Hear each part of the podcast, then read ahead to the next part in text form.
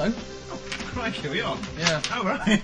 Put my notes down. It's been a long time. It's been a little while. Yes, we've been overdue. Overdue, yeah, not half.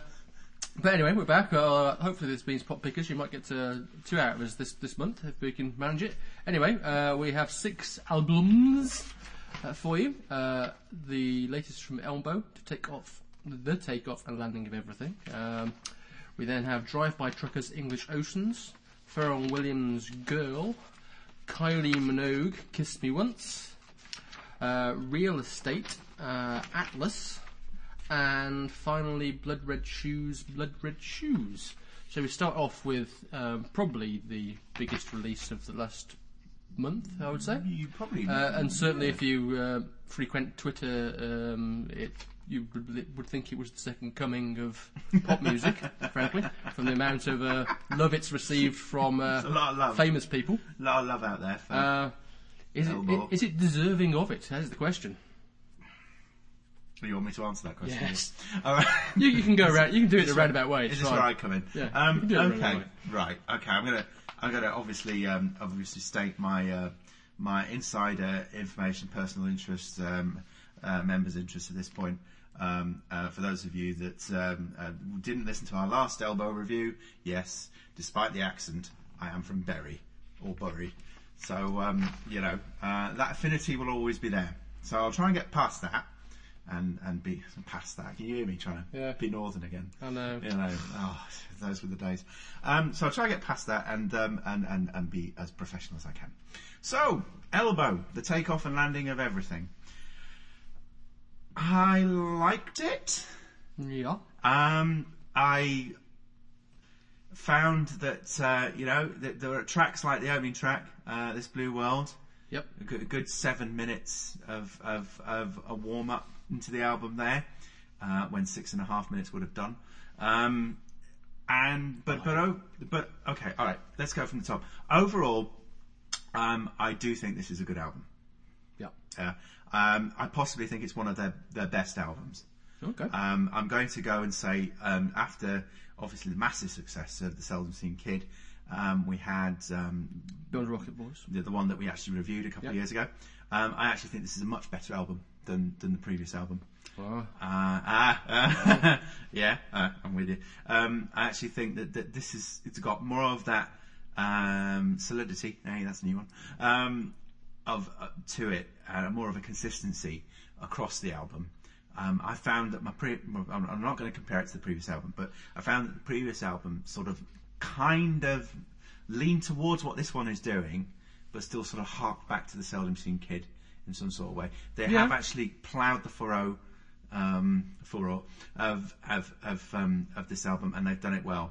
And I actually feel that once you get past possibly track one, which does go on for 7 minutes, once you get past track one, I do actually feel that this album finds its groove and is a very good listen. That said, I didn't warm to it immediately. Yeah. And it did take 2 or 3 listens before I actually found I found that this album was gelling, and I found it actually. It's definitely a grower. I found it it's quite a beautiful album. Yeah, there you go. Cockney's back. It's quite a beautiful album in places. In other places, it's quite sad and melancholy, but again, still beautiful. And overall, I think it is possibly their second strongest album. I have waffled too much. I'm going to pick up a couple of things in a moment, but I'm going to let you go in as well. I shall waffle less. Okay. I also think it's a good record, but I have to confess, and I found this with most of their records, to be perfectly honest. So it's not just a problem with this. Is whilst I admire aspects of the musicianship and the songwriting quality and Guy Garvey's lyrical style, I have this kind of thing where I still get bored, and I find that with this album, as you say, it starts off, and I think This Blue World is actually one of my favourite tracks, actually, although as you said, first couple of listens, I wouldn't have said that. No. Because I'm just thinking, for fuck's sake, get on with it. Yeah. And they do have, they always have done, but they do suffer from kind of epic songwriters' itis, as I would call it, which is that kind of need to have things that go on for 6-7 minutes that don't really need to go on for 6-7 minutes, which I think makes them just a modern prog rock band, essentially, rather than an indie band. Yeah. So they're closer to Genesis, frankly, than they are to Oasis, for example. Okay. And yes, they're not Oasis, I know. But this is the world I like. I like The Charge as well, because The Charge, if I'm listening correctly, seems to be telling a story of a kind of old pisshead who's not happy that he's not getting respect he deserves from younger drinkers in his local. I find that either one of us could be singing that song, actually. Well, this is true. Yeah. You're ever in that situation, particularly with younger friends, you think that no one really is paying any attention to you. No.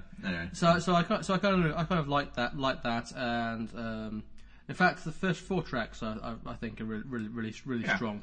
Yeah. But then after that, I tend to kind of start losing it a bit, and it gets a bit indie pompous worthy. Although I like Colour Fields partly because it kind of doesn't fit into the album. Yes. So therefore, it does. Well, the point I was going to make subsequently was, I agree with you. It does dip in the middle somewhere. I'm not so keen on the middle tracks, Real Life Angel and Honey Sun. My Sad Captains. Oh, that's classic Elbow, isn't it? But Colour Fields sort of, as you say, pulls it back up in a way that doesn't quite fit with what follows either. No. I mean, Colour Fields is quite quirky. Yes. Which I quite like, which is why I quite liked it. Yeah. I mean, there are aspects on this album, and even New York Morning to a certain degree, that are a bit Coldplay. . Yes. Is it a conscious uncoupling of your... yes, it probably is. Yeah, your review. No, fair enough. I actually like New York Morning. It has that sort of they've done it well. They've done it obviously with Manchester on previous albums. It's that sort of wide-eyed, naive, younger singer-songwriter. Yes, coming out of Guy Garvey's vocal, but and I find that's the sort of wide-eyedness sung, by a middle-aged man. I quite like that. I quite like the possibility that you can still be amazed. And what is sometimes quite a cynical album. I mean, as you said, Charge a couple of tracks previously. And that's sort of like the world's not listening to me, and yet you still have these beautiful moments where the world might listen to you. I find that very optimistic, actually, in an album which could be categorised as quite sad in places. Yeah, that's probably true. But for me, and my final thing is, I actually preferred. I preferred. You preferred the previous one. I knew it. I re-listened to it yesterday, and I kind of went, it's. No, I did exactly the same. I wanted to be sure. I thought, and I listened to it again. I thought, no, it doesn't quite. But they both suffer from the same thing for me, and it's the same thing I'm actually going to mention when we move on to the next record as well, which is they don't really have that I'm trying to think what the right word is, not quite stickability. It's more a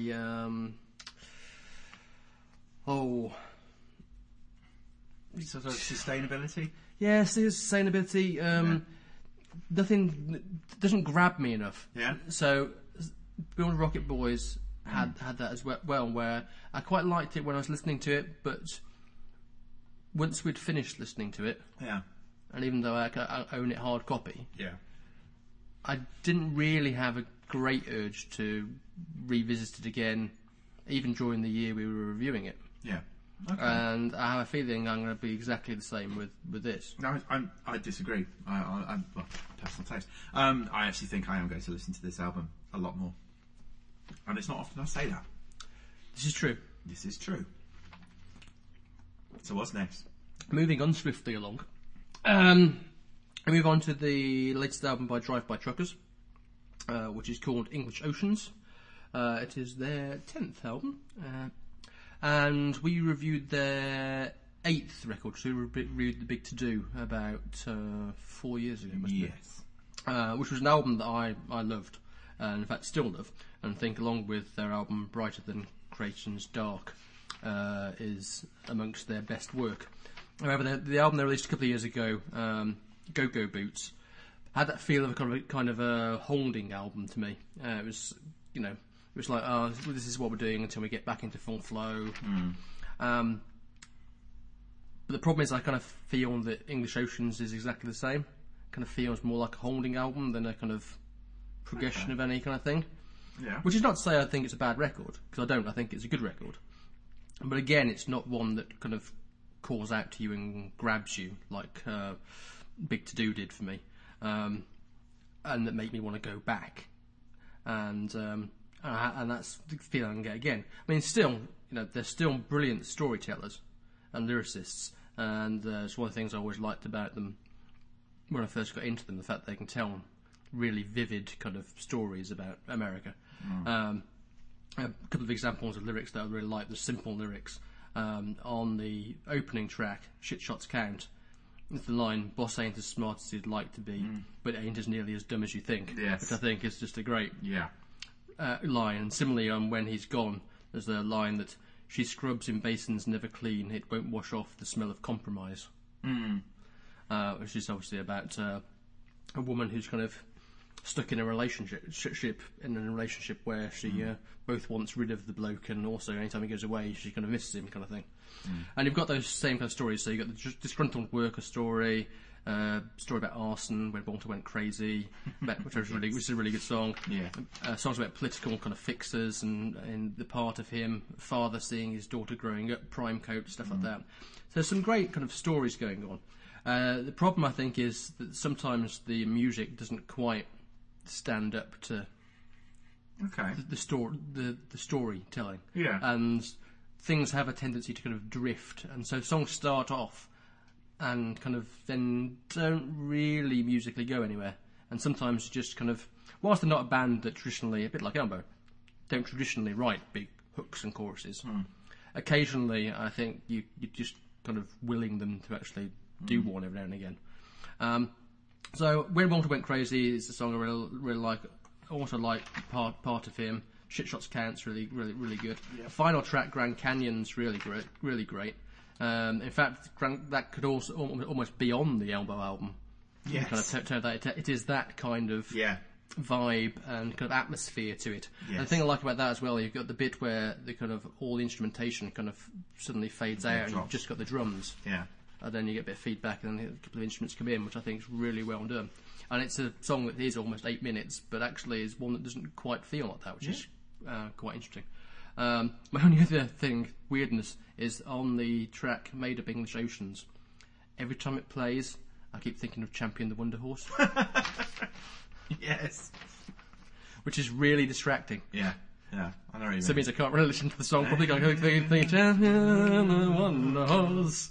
So for me, it's a good record without being one that's gonna set the world alight. Right. And I don't think it'll even set the world alight for Drive-By Truckers fans. No. You've been very critical. I'm not as big a fan, but I actually quite enjoyed listening to this record, and repeated listenings I found paid off. Yes, it does definitely improve and it's because it's mainly that lyrical story ability that you've talked about. I have to be honest with you, the tunes sort of go in one ear and out the other, and there aren't those great sing along track. You want them really to write a hit, almost. Yeah, you want them to really write a big singer song along that everyone can sing at the gigs and stuff.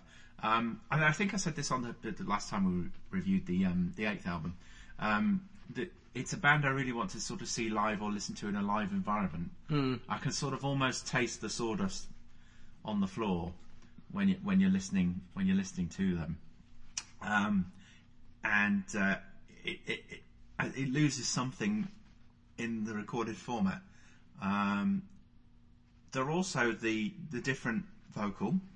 Yes. They've got one less vocalist now, because obviously they used to have a female bass player also used to sing, and now it's just Patterson Hood and Mike Cooley, although again it's been mostly been Patterson Hood that's driven the band forward in the past, and this is the first time I think where they've had equal footing kind of songwriter wise.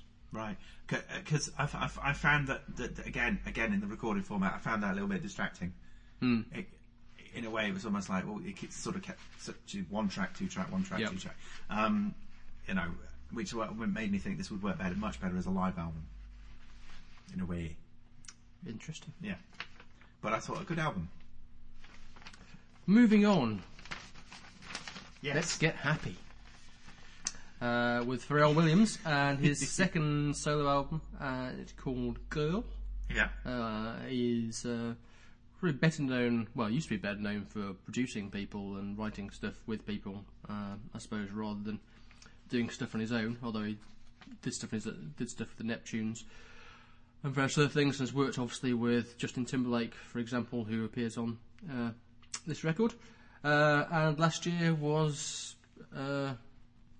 hard to avoid him because he was on two of the biggest selling singles of the year. He certainly was, yeah. And he's already on one of the biggest selling singles, possibly the song that might end up being the biggest selling single this year as well. So, can Pharrell do no wrong? I enjoyed this record. Yeah? Yeah. I have to say, it's the classic review that we give. It is an album of two halves. Once you get past happy, I don't quite think the punchiness is there. But actually, I enjoyed listening to this album, and each time I listened to it, I actually found it a bit more of the humming was coming along, you know, so I was tapping my feet and stuff. Yeah. It sort of wheedles its way in, which is great. I don't actually mind happy. I think happy's a great song. Yeah, I think it's a great track for him. It's a great follow-up to the other big hit he had sort of last year, and I really like his style. I found it a very soulful album. I actually found it quite a sexy album, if that makes sense. Yeah. Go with me on this, because we're about to review an album I found very unsexy. Yes, we are. So in comparison, this album was very sexy. And did we get a little bit of the old Daft Punk in there somewhere as well? Daft Punk are on at least one track, I believe. Yeah, yes. Yeah. Is it the hidden track? I can't remember. Perchance. I probably should have made a note of this somewhere. Somewhere in the middle of the second half, it all goes very Daft Punk, and it's all very summer 2013. But I think they might be on Gust of Wind, actually. Yes. Yeah. Okay, so before the hidden track, yeah. So Gust of Wind was a standout track for me as well, and Hunter. Yeah, Hunter's fun. Yeah, you know, I quite enjoyed that. You know. Yeah, I agree. The first half of the album is quite fun. So it's a strong. You know, you've got kind of what you'd expect really. The first two tracks, so Marilyn Monroe and Brand New, second one being a duet with Justin Timberlake. Both of those tracks actually kind of reminded me a lot of the Justin Timberlake album that we reviewed last year, in the fact that they're both very Michael Jackson-y. Yes. But done in a kind of good way, not a bad way. So it's actually not a slagging off kind of sounds Michael Jackson-y. It sounds Michael Jackson-y, but actually in a good Michael Jackson way rather than a bad Michael Jackson way. As I said, Hunter's then quite fun. Yep. Gersh, I'm not so sure about. No. Happy is definitely is happy. Yeah. It's fun, you know, it's impossible. It's a fun tune. It's impossible not to like almost. Yeah, exactly. And I even quite like Come Get It Baby, which seems to be kind of channeling Prince almost there on that, which has a bit of added Miley Cyrus on it. And as you say, after that, it kind of falls away. I find the second half of the album a bit forgettable. Yeah. In fact, so much so, despite the fact I listened to this just a couple of days ago, I can't even remember the duet with Alicia Keys.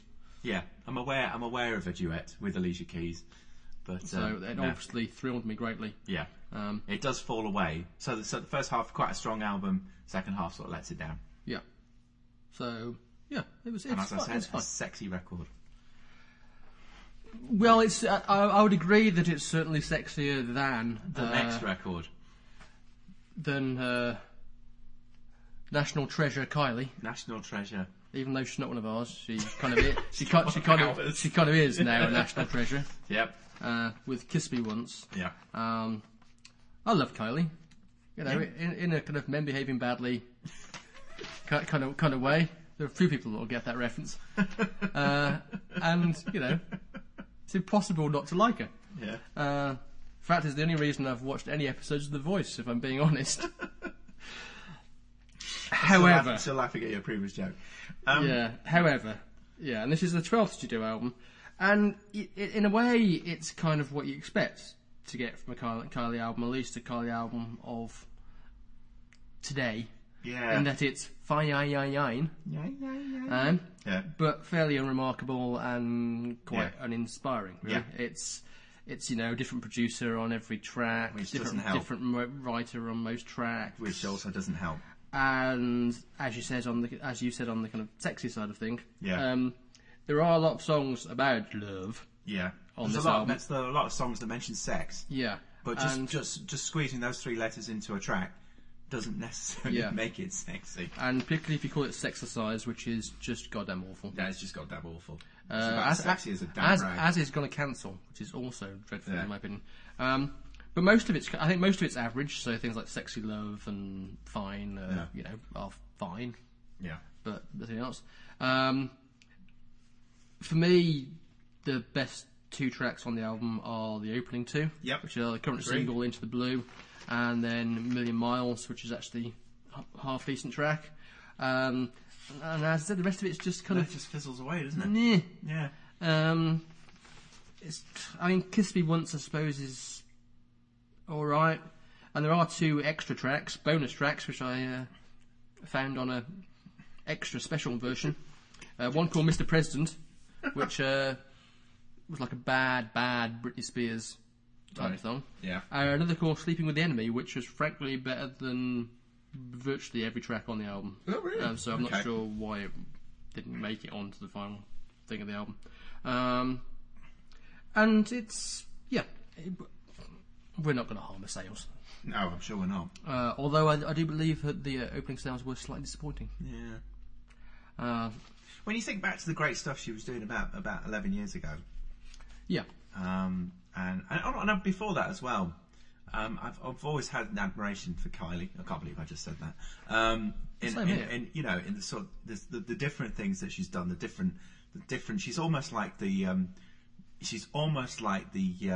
was about to say the pop version of David Bowie. You know what I mean? She's almost like the sort of that kind of pop girl. You know, plastic pop version of Bowie. There's been all these different incarnations of Kylie, as there have been with Bowie over the years, and there have been some great incarnations of Kylie. I'm not too sure about this one. No, and it's not an album that holds together as an album. But then again, it's probably not meant to. It's probably meant to be a sliced and diced. I said, remixed, so play it in clubs and just have people download the track here and there rather than buy it and listen to it as a. As a record, which is sad, but there you go. There we go. Right.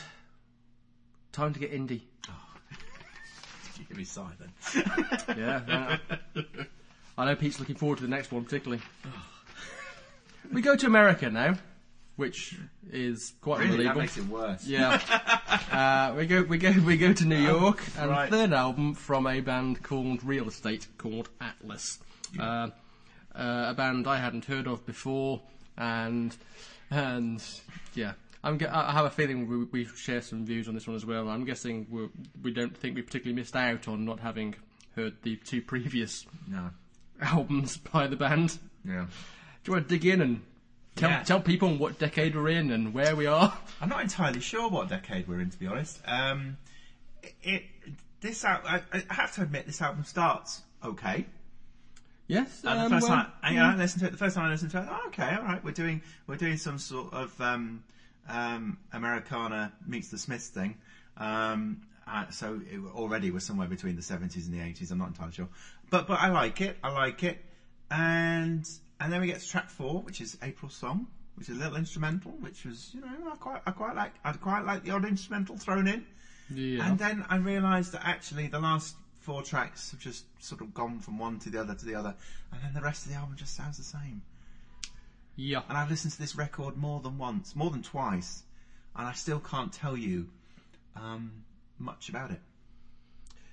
Yeah, I mean, for me, when I first put it on, it came on shuffle on my iPod, and I actually thought that somehow there was a Charlatans record on my iPod that, yes. that I wasn't aware of. Yeah. And I was thinking, hello, what's going on here? I don't remember this. And then I kind of looked and went, oh, it's what the band were reviewing. Yeah. And, you know, it's the Charlatans, Stone Roses, Shed Seven. Stone Roses. They're all responsible for this band. Yeah, the early Stone Roses. Yeah, it's that kind of echoey, slightly dreamy, middle-of-the-road indie that's, oh, God, that's why it drove me round a bend. I mentioned the Smiths because it's that it starts with the Smiths and it sort of goes on into the later 80s with early Stone Roses work and Charlatans and stuff. No, I absolutely agree. Yeah, I mean, I had to hear the first track I quite like. The rest of the album I can't be doing with, to be perfectly honest. It's just all kind of meh. And as you said, it washes over you. Yeah. And I got to the end and I just didn't see the point. Yeah. At all. I was thinking if I wanted to listen to the Charlatans, Stone Roses, I would stick one of their albums on. Yes. So that's, but it has that added... I didn't realise they were American because I did pick up on that added hint of something a bit Americana-like in the background. Which makes sense now, clearly. But yeah, it's just bland. Yeah, yeah, exceedingly so. Yeah, I mean, you know, not offensive. Well, I think it is kind of offensive. Yeah, I can tell. by being as unoffensive as it is, yeah. it is offensive. Yeah, it's not offensive, but in my opinion, but yeah, just a bit. Yeah, shame. Yeah, I don't think I'll be checking them out again. No. To be said. So we finish off in Brighton with Blood Red Shoes, a duo. I'm really enjoying you telling me where these bands are from. So they're a duo from Brighton, and this is their fourth album. Their first produced on their own. The first three were co-produced by with Mike Crossley, who did the first two Arctic Monkeys albums. Excellent. Not that I was going to mention the Arctic Monkeys. And it's, again, this is an album that's a bit like, it's going to be a classic thing when I kind of go, it's a solid album. Mm. But you know, for me, this is a solid album, and as all four of their albums have been solid, which is both a good thing and a bad thing for me. One, it's good because it means there's some great tracks on this record, as there have been great tracks on their previous three records. However, I'm still kind of waiting for them to make that one really good or great record, and they're still not quite there yet for me. Right. However, this album gets off to an absolutely blistering start with a great instrumental piece of noise, Welcome Home, 1 minute 50 seconds. Yeah. Get in. That's why you want Elbow. Yeah. Yes. Tracks on this album are pretty much all 3 minutes long. It's brilliant.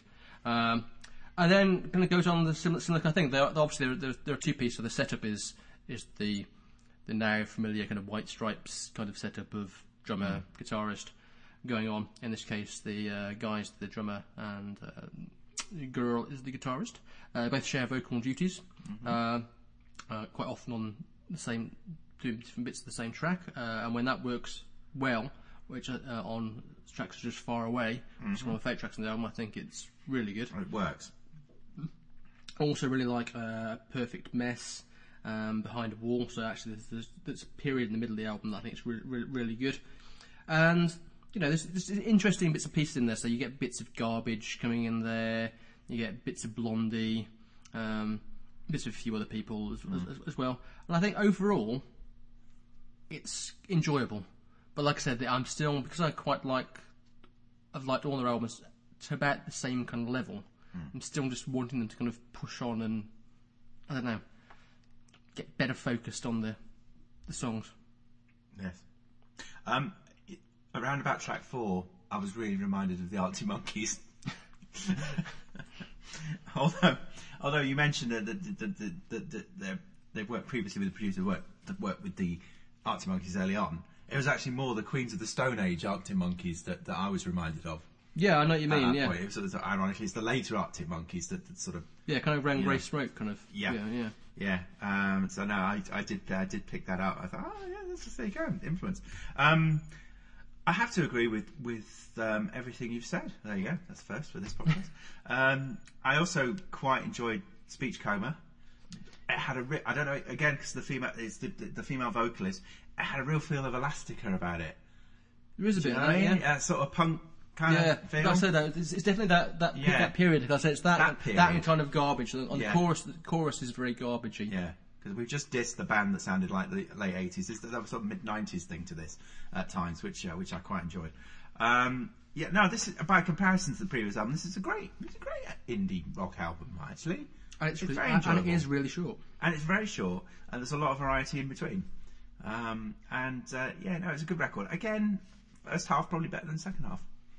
Yeah, I think I would agree with that. Yeah. Last couple of tracks are a bit kind of... Yeah, sort of... Like last track, Tight Wire, is that the quiet one? Yeah. Quiet one? Yeah. Yeah, I quite enjoyed that. Very strong start to this album. Feel Your Frustration, I feel like there should be a hit in there as well. Yes. Yeah. Yeah. Yeah, maybe it's just a matter of, I think Far Away could be a hit. Yeah. But... Yeah. Who knows? No, very enjoyable. I'd recommend that.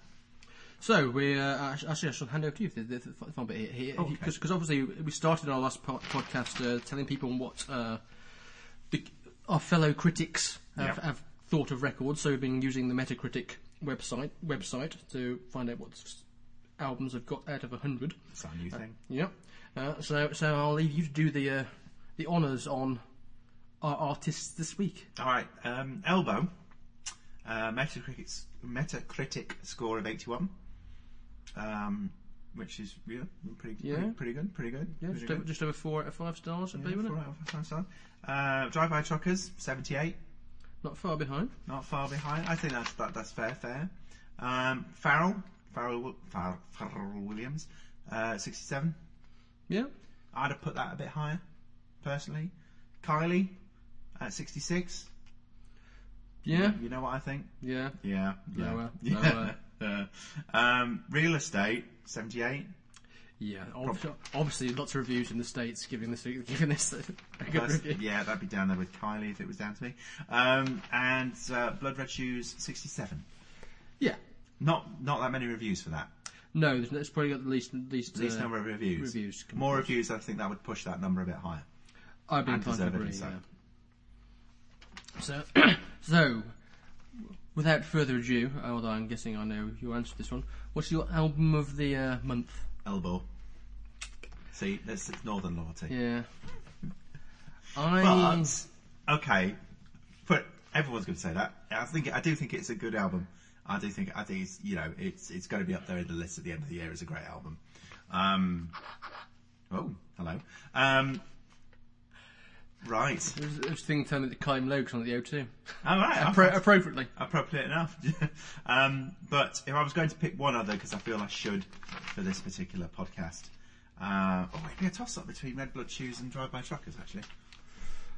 I agree with the whole thing of what you just said there. I'll go with Blood Red Shoes. Because I would say the Elbow album is probably the best album of the month, of the ones we've reviewed just. Mm.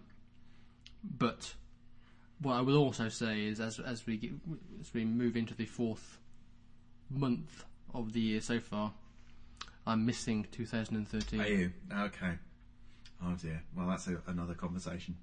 I was thinking actually on the way over here, I did hear a track from the last Bowie album, which was about this time last year. It was. And that was the start of a great run of great albums. So who knows? Join us next time to find out. Ooh.